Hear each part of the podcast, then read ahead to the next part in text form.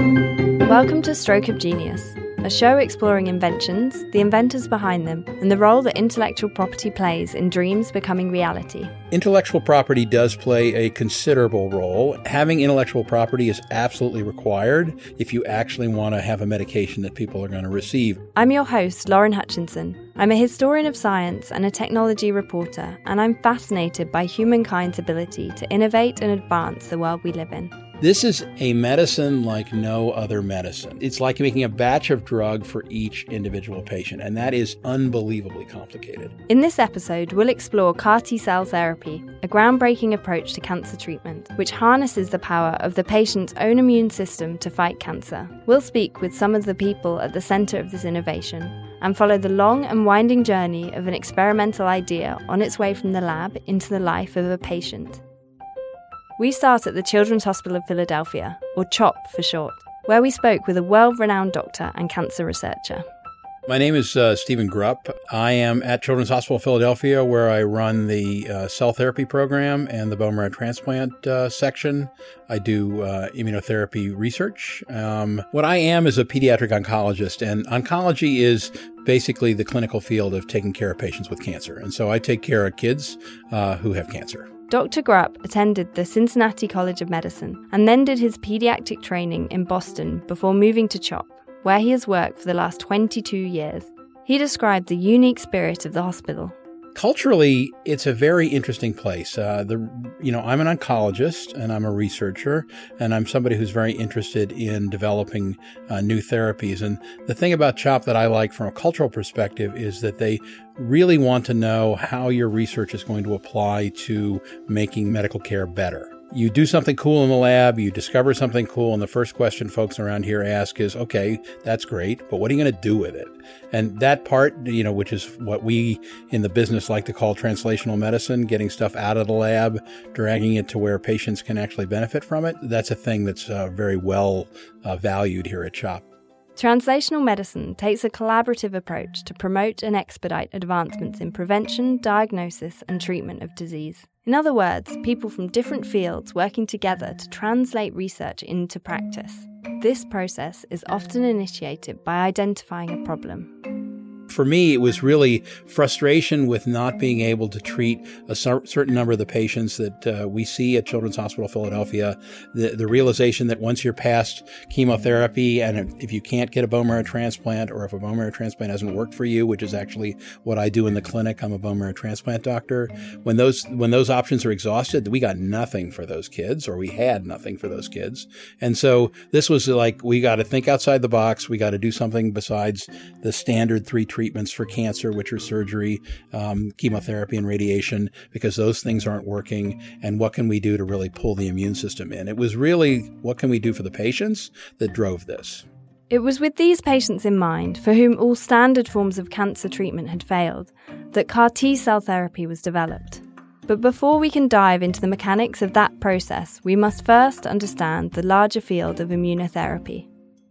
I mean, the way I look at uh, immunotherapy is that everybody has an immune system, and the purpose of that immune system is essentially to prevent a person from getting an infection. One of the most important parts of the immune system to prevent infections are a cell called T cells. And T cells are basically very good at protecting you against viruses. T cells are so good at protecting the body that they're sometimes called soldier cells for their unique ability to find and fight diseased cells. On their surface, T cells have claw like structures called protein receptors that are constantly scanning the body looking for abnormal cells. For example, when you catch the flu, T cells in your body look for cells infected with the influenza virus. When they detect one, they mount an attack, latching onto the infected cell. Dr. Grupp and his colleagues are building on a T cell's natural combat skills. But unlike a virus, which a T cell can usually detect, a cancer cell can be trickier to perceive. T cells generally don't see cancer cells, and one of the reasons is that cancer cells came from your body, and T cells leave your body alone. Breaking that uh, barrier to T cells recognizing cancer, that has a word that's called tolerance, breaking that tolerance of T cells for cancer cells is what immunotherapy is. And then T cells can really remove a huge amount of cancer once they are appropriately able to recognize it. Training T cells to recognize and fight cancer cells didn't happen overnight. There were many promising ideas that scaffolded this discovery. So there were a number of innovations that led to this, and this is classic big science where it's not just one person working in the lab uh, making something work, but there are contributions from dozens of scientists in, with dozens of different areas of expertise. So I've been at the University of Pennsylvania since 1996, and probably the most exciting moment from a scientific standpoint was the the day in uh, 2000 when I walked into Carl June's office. I mean, he is an extraordinary visionary scientist. Um, he's just an extraordinary person to work with, and really the leader of the whole cell therapy efforts. Dr. Grupp is not alone in calling Dr. Carl June extraordinary. Dr. June is considered a pioneer in the field of immunotherapy, and in 2018, Time magazine recognized him as one of its 100 most influential people. His career embodies the ideals of translational medicine, using the lessons learned in one field to solve a problem in another. My experience has been one of these classic findings that discoveries oftentimes come from combining two different fields. My case was, you know, I was a cancer physician, but I was you know, working on HIV and AIDS. And um, back then, there were no drugs really that worked for AIDS patients. And patients with HIV AIDS in the early days of the epidemic, they died really because their T cells were killed. Remember, T cells are the body's soldiers defending against infection. Without them, we are left vulnerable. HIV patients needed replacement T cells. We developed a good and robust method to grow human T cells from patients who had HIV and then give them back as a transfusion. The technology that Dr. June developed in the early 1990s to grow T cells is used today in cutting edge cancer treatments. Here's Dr. Grupp. You know, what you're doing is taking uh, T cells out of a patient, you're growing them outside the body, keeping them outside the body for a period of three weeks, and then you're putting them back in the patient. One of the big things that made this work was uh, Bruce Levine and Carl June over at the University of Pennsylvania really figuring out how to grow these cells in the best possible way that preserved their function and their ability to grow further in a patient um, while they were outside the body. This was an astonishing accomplishment, but there was another essential lesson from Dr. Carl June's work in HIV AIDS research that contributed to his work today. We also studied the virus itself, which is called HIV 1. It's possible to engineer the HIV virus so that it doesn't kill T cells, but actually becomes a tool. It becomes a tool to insert new genetic information into T cells. How could a devastatingly destructive virus become a powerful treatment tool? Well, so viruses have the, a lot of viruses um, have as part of their life cycle um, this ability to basically introduce a new gene into a cell. In a virus that's actually growing inside a person, those new genes are intended to make new viruses. And so that's how viruses make copies of themselves. They don't have any of the things that you would need to actually create new proteins or create a new virus. It hijacks the cell's machinery to do all that work, and it does that hijacking genetically. So, yeah, that's usually a harmful thing. But in this case, we take away all the things that the virus could use to make you get sick and leave only that property of genetically modifying cells. That is the essence of what viruses are, are, are capable of. They are basically little wrapped up pieces of DNA or a related molecule called RNA that are introduced into cells and that take over the cells to make even more copies of themselves. And we're able to take advantage of that ability of viruses to change the genetic code of cells in such a way that a brand new gene um, is put into the DNA of the T cell. And that gene allows the T cell to do something new that it could never do before, which is recognize and kill um, cancer cells. So, really g- genetically modifying T cells so that they gain this new function and that all the power of T cells to kill cells that don't belong in your body is brought to bear against cancer. Now that we understand the basics of T cells and how scientists can use viruses to reprogram them, we can explore the result of that reprogramming.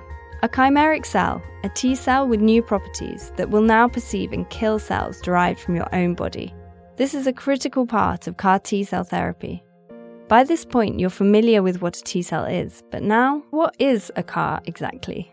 So CAR stands for chimeric antigen receptor. And that's because what we've made is a cell that doesn't exist in nature, but it's a chimera between a B cell, which is in our body, and a T cell, both two kinds of white blood cells that are for, uh, fundamental parts of the immune system. Now, a chimera, you know, comes from the Greek mythical creature uh, derived from three animals. In Greek mythology, the chimera was a hybrid creature with a lion's head, a goat's body, and a serpent's tail. It's an appropriate namesake, tipping its hat to the fusion of cells and a fusion of medical fields that contributed to the discovery. Dr. June's early career was marked by integrating findings from varied research practices. But after years of balancing his time in the laboratory and with patients, it was a personal tragedy that brought him to the lab full time with a singular focus. When my first wife in 1996 developed uh, ovarian cancer, I then uh, took six years off, uh, took care of her. She ended up passing away in 2001. During that time, I started to put much more effort in cancer therapy trials. And so I never went back to actually seeing patients. I spent now 100% of my time in the laboratory. And so I work with the physicians who are actually seeing the patients. And my main, you know, efforts are directed at trying to make the, uh, you know, new cancer therapies. This became the working relationship between the two men. Dr. June was in the lab with an ever growing team of researchers and scientists developing the methods behind CAR T cell therapy, and Dr. Grupp was working with pediatric patients at CHOP and contributing to the research efforts with mice. After several years of trial and error, they began to see promising results. The real sort of aha moment, I think, for a lot of us in the field, and certainly folks here at the University of Pennsylvania, uh, the folks that I work with, um, we uh, saw by changing the nature of how we turn the T cells on, what's called activating T cells, we saw the T cells start to grow very, very significantly. And in animal models, we saw the ability to eliminate a significant amount of leukemia in, you know, in mice. All, we're talking about mice here. Um, seeing that ability, you know, in mice that had uh, significant levels of leukemia go down to nothing and stay in remission. I mean, you never know that anything you see in a mouse experiment is for real or that it's going to mean anything to a person but that really felt very different to us, that things had really changed. And so that was a hopeful moment. But the next amazing moment is really when we treated the first patients. In 2010, when we treated humans that had uh, end stage advanced leukemia, we saw striking results. In fact, they were so astonishing that, I mean, we doubted that they could have even happened. Their first adult patient was so sick by the time the trial started, there was little chance of survival. So the positive results were remarkable. There were some serious initial side effects, but when things settled down and the team read the results of a biopsy, everyone was shocked. It had worked much better than we thought. Uh, the result came back that there was no leukemia. I can remember, you know, because the clinician taking care of this patient was David Porter. I emailed him and said, I don't believe it. At least I said, I, you know, they probably just missed it. And I asked him to biopsy the other side, you know, because a bone marrow usually biopsy the your your hip, and so they went from one side to the other. And a few days later, the second biopsy came back also with no leukemia. The results of the initial CAR T cell trials exceeded all expectations. After three successful trials with adults, it was time to seek approval to start a trial for pediatric patients, the demographic for whom the cell therapies were actually designed. There is extensive oversight to ensure safety in pediatric clinical trials, but you're still ultimately marching into the great unknown. I would say there there are some aspects of this that are really nerve wracking. There's no doubt about that. But the actual process of doing clinical trials and testing new treatments is the essence of pediatric oncology. So, in the adult oncology world, only you know less than five percent of uh, patients go on clinical trials, which are intended to test new therapies. Um, in the pediatric world, it's way more than half, and in some diseases, it's up to eighty percent. And so, we are all about pushing the field forward, uh, doing clinical trials, and um, trying to improve you know, over time, better and better uh, treatments uh, for kids. So that part, I think, is is really built into the culture. Most pediatric cancer patients are treated at large hospitals where there's the infrastructure to do these sorts of clinical trials. Now, that said, where are we when we're giving the first child in the history of the world uh, a treatment like this CAR T cell, which no child had ever received? We opened a trial. Uh, this was what we call phase one, which is just we're figuring out how to give this, we're figuring out what the right dose is, we're figuring out what the what the potential side effects might be. Uh, we have no no particular knowledge of whether the cells will work or actually how toxic they could be, what side effects they could have. This was a brand new field of medicine. So that part, that's nerve wracking. If it was nerve wracking for Dr. Grupp, you can imagine how anxious the parents must have felt. We spoke with Tom Whitehead, whose daughter Emily was the first child to ever receive CAR T cell therapy. Emily's leukemia had proven resistant to all standard forms of treatment. At seven years old, she had already relapsed twice despite intensive chemotherapy. Tom joined us by phone and shared what he remembered from that experience as a parent running out of options for a sick child. It was very scary. They mentioned that there was this new T cell therapy that was up and coming, but they didn't feel Emily would survive long enough before they had approval to try it. After the most recent round of chemotherapy failed, her doctors told Tom and his wife Kerry that it was time to look into hospice care. Even though the CAR T cell trial had not yet been approved for pediatrics, Tom knew he had to do something.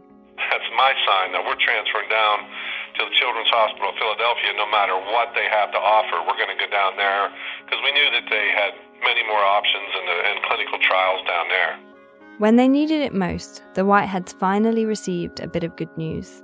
The very day that Tom called the hospital to tell them they were transferring, they learned that the oncology team had just received approval for the pediatric clinical trial, and Emily was the perfect candidate to receive the experimental treatment. You know, when we got to CHOP, Dr. Grupp and his team came in the next day and explained the trial to us, and he said, "I'll be taking over Emily's treatment, and I'll be in charge, and here's here's what we're going to do." And they told Emily, "We're going to take your um, T cells out of your white blood cells, and we're going to send them off to boot camp at Dr. Levine's lab." We're going to train them to become an army that's going to recognize and attack your cancer cells when they go back in, and they'll wage a war against your cancer. Emily stayed at CHOP for six weeks while the team collected and treated her T cells at the lab. When they were ready, the T cells were returned to Emily in graduated doses first 10%, then 30%, and if everything looked relatively normal, they would administer the final dose. So she got the rest of the dose, which was the final 60%, and then within 24 hours, things really spun out of control. She had very significant side effects from her CAR T cell therapy. And this side effect now has a name, which we didn't even have a name for back then because it was this is all brand new, a whole new field of medicine. The side effect is called cytokine release syndrome. And what we've learned in the interim, which we didn't know back then, is that this is something that happens when you have a lot of leukemia, literally pounds of leukemia in your body, and the T cells do an amazing job of getting on top of all that cancer. But in the process of getting on top of the cancer, your immune system gets incredibly revved up, and that is quite dangerous to the patient. This cytokine release syndrome in patients with a lot of leukemia um, uh, can result in, in requiring intensive unit care. And that is actually what happened with Emily. She had a great deal of leukemia in her body. Her leukemia was out of control. We gave her the CAR T cells. She developed a fever, and then she went to the intensive care unit and got critically ill uh, to the point where we, we were very concerned that she probably wouldn't make it through the night. You know, the doctor said we, we have to save her life tonight. We're going to do everything we can. Your daughter's in trouble. She was very scared. It was pain she had been in throughout her treatment. You know, finally, Emily was in so much pain that they said, We're going to induce a coma and we're going to put her on a ventilator to breathe for her. Emily remained comatose for 14 days. While under, she was placed on an oscillating ventilator to help her breathe. Her dad said this process was hard to watch, and the sound of the machine is overpowering. Emily was not improving and it looked like the CAR T cell therapy had gone horribly wrong for the first pediatric patient. An attending physician took Tom aside for a bleak update. They said almost every child we put on a ventilator, we got off successfully, and unfortunately, your daughter's probably not going to be one of them. And I said, Well, you keep trying to help her because I know she's going to beat this cancer. She's going to make it through this. And he pulled me into the hall and he looked at me like I was the most naive parent in the world and he said, Your daughter has less than a one in a thousand chance of surviving tonight. So you better call your family in. I said, Okay, we'll call our family in, but I will see you at rounds tomorrow because she'll still be here. And uh, we did. We called the family in and uh, played music in her ears all night because we didn't want her listening to that machine if that was the end. And uh, we talked to her all night and she fought through that and made it through that night. Emily had made it through the night, but she was still in an induced coma with a high fever, experiencing side effects from the CAR T cell treatment. During this time, her doctors were running tests, collecting data that is usually intended for following clinical studies, but in this case were expedited to offer any possible insight to help Emily. During that whole period, we are all thinking about what to do for this young lady, and Carl is on uh, emails at two o'clock in the morning and around and around and around. What can we do? How can we fix this? We found out that she had a very high level of a molecule called interleukin 6 or IL 6. It was not just modestly elevated, it was a thousand times above normal. Dr. June shared the results with the rest of the team. They had identified the cause of the symptoms, but now they had to act quickly on the findings. At that moment, coming to the realization that there actually is a drug that directly targets the protein that was so abnormal in Emily, and made the decision together that we would um, give this treatment, which is actually for, not for cancer patients. It's for patients with uh, um, what's called rheumatoid arthritis, a disease I've never taken care of, but uh, actually Carl's daughter has that uh, disease. You know, it turns out my daughter has had arthritis, and tocilizumab had three months before that um, been approved by the FDA for treatment of pediatric arthritis. So I was probably the only oncologist who knew about this drug because it was never developed for a cancer therapy. And Dr. June had suggested trying an arthritis drug that had never been used on a cancer patient before. And we agreed. I said, we need something. I called Dr. Grupp and asked him to see if he could get that drug. He was able to get rapid permission from the Institutional Review Board and from Emily's parents and gave it to her. And within hours, she, you know, she improved. It was really uh, astonishing what happened. And they gave her that medicine, and it was what turned her around. Within 12 hours of that medicine, they were telling us we've never seen a child this sick get better any faster. And we just kept fighting through hour to hour to see an improvement. And uh, after that 14 day coma, she woke up on her seventh birthday on the actual day. Literally overnight, going from critically ill to uh, clinically stable. And uh, this completely resolved this toxicity, this cytokine release syndrome. And this was highly improvisational. This was, you know, a patient who was critically ill, clearly because of the therapy that we gave her. And um, we just, it was the first pediatric patient we treated, and we had to do something about it. And this whole new field of medicine hangs on what happened that night. What Steve told me, what Dr. Grupp, is that when he walked into the intensive care unit to uh, give this medicine to Emily, which was a simple uh, IV injection, the intensive care doctors called him a cowboy for doing something like this. And then, of course, it's turned out it works in all the patients, you know, and when our CAR became FDA approved in 2017, the FDA did a very unusual thing, which was they co-labeled, which means they approved two drugs at one time. And so they approved our CAR for the treatment of leukemia and tocilizumab for the treatment of the side effects. This was something that was super innovative on the FDA's part. Usually, a drug company has a drug, and if they want a new indication, which is a new reason to use the drug, they have to do a clinical trial, of course, to show that this indication is, makes sense. In this situation, um, the uh, we had come to the Food and Drug Administration with clinical trials about CAR T cell patients. We've said, well, you have to use this drug to safely give CAR T cell patients.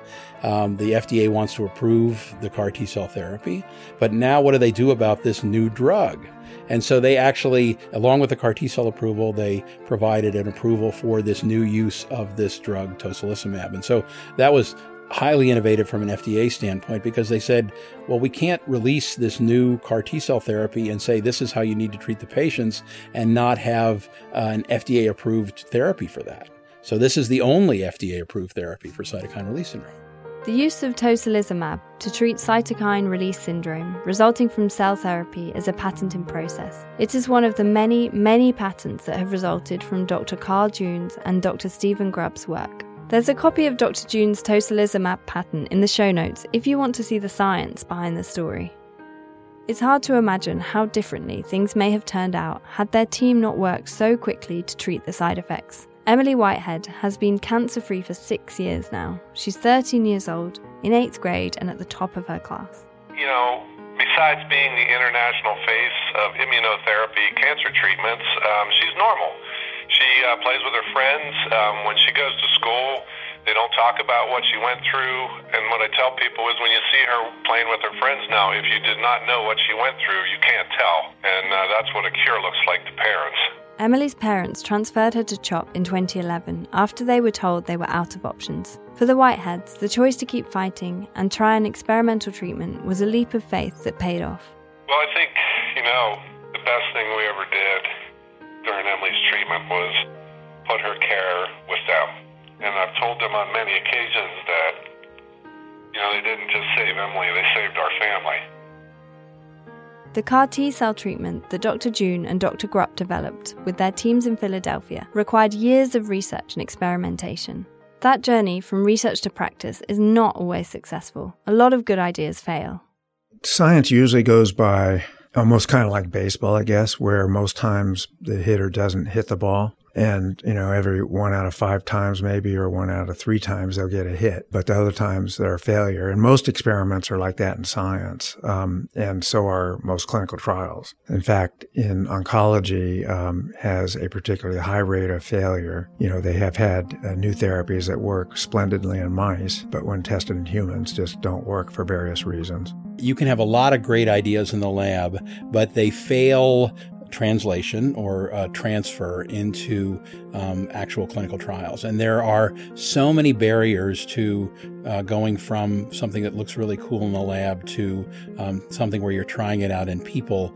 Uh, paperwork is very difficult. Uh, funding is very difficult because this isn't the kind of thing that the National Institutes of Health has tended in the past of, to fund very much. It's a relatively expensive proposition to go from having something that might look very promising in, in the test tube or in mice to creating a product that you can actually put into a human being with all the rules that are around that. So it is a transfer process that is full of places where you can fail. It's a risky bet. As Dr. Grupp just explained, the development process is expensive, complicated, and not guaranteed to work. This is where intellectual property comes in. So, intellectual property has been used as a way to incentivize companies to do risky new inventions, whether it could be a cell phone or, or a medical therapy. And unless they have some time of a monopoly on a product, then the companies won't do that. And innovation then has, and it's been shown, will lag behind. So companies need an incentive in order to develop something to because of the risk. Without intellectual property, there is nothing protecting these ideas from being copied by others who did not take all the risks involved in the development process. The relationship is fraught, but ultimately, patents contribute to the force that drives medical innovation. If you want to create a new treatment, that new treatment is eventually going to be given to other patients through a drug company. And in order for a drug company to develop a new drug, there has to be ownership of that um, particular drug in a way that the drug company can actually profit from it. That is the only way the system works. So it's having intellectual property is absolutely required if you actually want to have a medication that people are going to receive. I fully respect the fact that if, if, the intellectual property is not maintained, that the eventual owner of the intellectual property, which will be a drug company if this is successful, won't be able to actually market a product, and that that uh, new new discovery will never be a medicine. In 2012, the University of Pennsylvania announced an exclusive alliance with the pharmaceutical company Novartis. The relationship is intended to build on the promise of the initial work with CAR T cells to bring a revolutionary personalized immunotherapy approach to patients with a wide variety of cancers. So, this investment is critical because there needs to be the infrastructure, just like when the internet was first invented, actually, in the Department of Defense they didn't have fiber optic lines out, and you could not distribute and have an internet at every house. And in this case, what needs to happen for cell therapies is industry needs to make the infrastructure, which really is the cell manufacturing plants where the CAR T cells are grown from the patients. This is a medicine like no other medicine. So, the, what's happening is you have to actually collect uh, these cells from each individual patient. You have to send these cells to a factory, uh, either the one at the University of Pennsylvania um, or now at uh, Novartis, which is the drug company that licensed this therapy. And they have to make a product for this patient and they have to send it back. It's, it's, it's like making a batch of drug for each individual patient. And that is really complicated from a regulatory point of view, from an FDA point of view, and from a manufacturing point of view. It's unbelievably complicated. Dr. June and Dr. Grupp never anticipated that there would be an entire cell therapy industry like we see today. When they first started developing these treatments, they were on the fringe. It is in my opinion, nearly miraculous that this stuff is FDA approved. And um, if you had asked me five years ago, you know, a year after I treated Emily and after I treated the first dozen or so patients, if this was ever going to be something that actually could be given as a drug by a drug company, I would have said, that seems really unlikely to me. I don't imagine how this is going to work. The resulting FDA approved drug released by Novartis is the first medicine of its kind. Not only unique because every single dose is individualized, but the fact that it's a one time treatment. Patients only need one round because the drug continues to evolve after it's been administered. CAR T cells are really a completely new paradigm in medicine because when we give them to patients, the cells actually proliferate and accumulate. You know, the first patients that we treated in 2010 still have CAR T cells in them uh, now, eight years later. So that's why we call them a living drug. That's a very different approach than standard medicines. The concept of a living drug is elegant and profound, and the advancements made thus far in CAR T cell therapy are staggering. But both Dr. June and Dr. Grupp see themselves at the very beginning of a moment of great innovation. There are still many important and exciting questions that remain unanswered. So, my attitude about the questions remaining in CAR T cells is everything.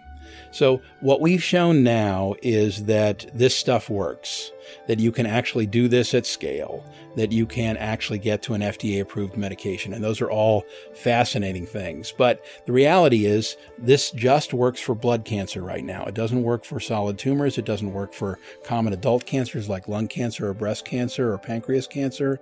Um, so there is so much more room for improvement for new applications. This is barely scratching the surface of a new field of medicine. So even though this has been tremendously exciting over the past uh, six years since we treated the first pediatric patient, um, the the excitement is really what I think the next five to ten years are going to be unbelievable. There's a an amazing amount of innovation. There's an amazing amount of investment. Uh, drug companies are paying attention to this. Uh, there are startup companies all around new ideas in CAR T cell therapy. I don't think we have the vaguest idea of how exciting this is going to be in another 10 years. Thank you to our guests, Dr. Stephan Grupp, Dr. Carl June, and Tom Whitehead. You can learn about the Emily Whitehead Foundation, whose mission is to raise awareness and funding for innovative childhood cancer treatments by clicking the link in the show notes or visiting emilywhiteheadfoundation.org. I'm Lauren Hutchinson, and thanks for tuning in to this episode of Stroke of Genius. This podcast is produced by At Will Media on behalf of Intellectual Property Owners Education Foundation. Please rate and review us on the Apple Podcasts app or wherever you listen to your podcasts.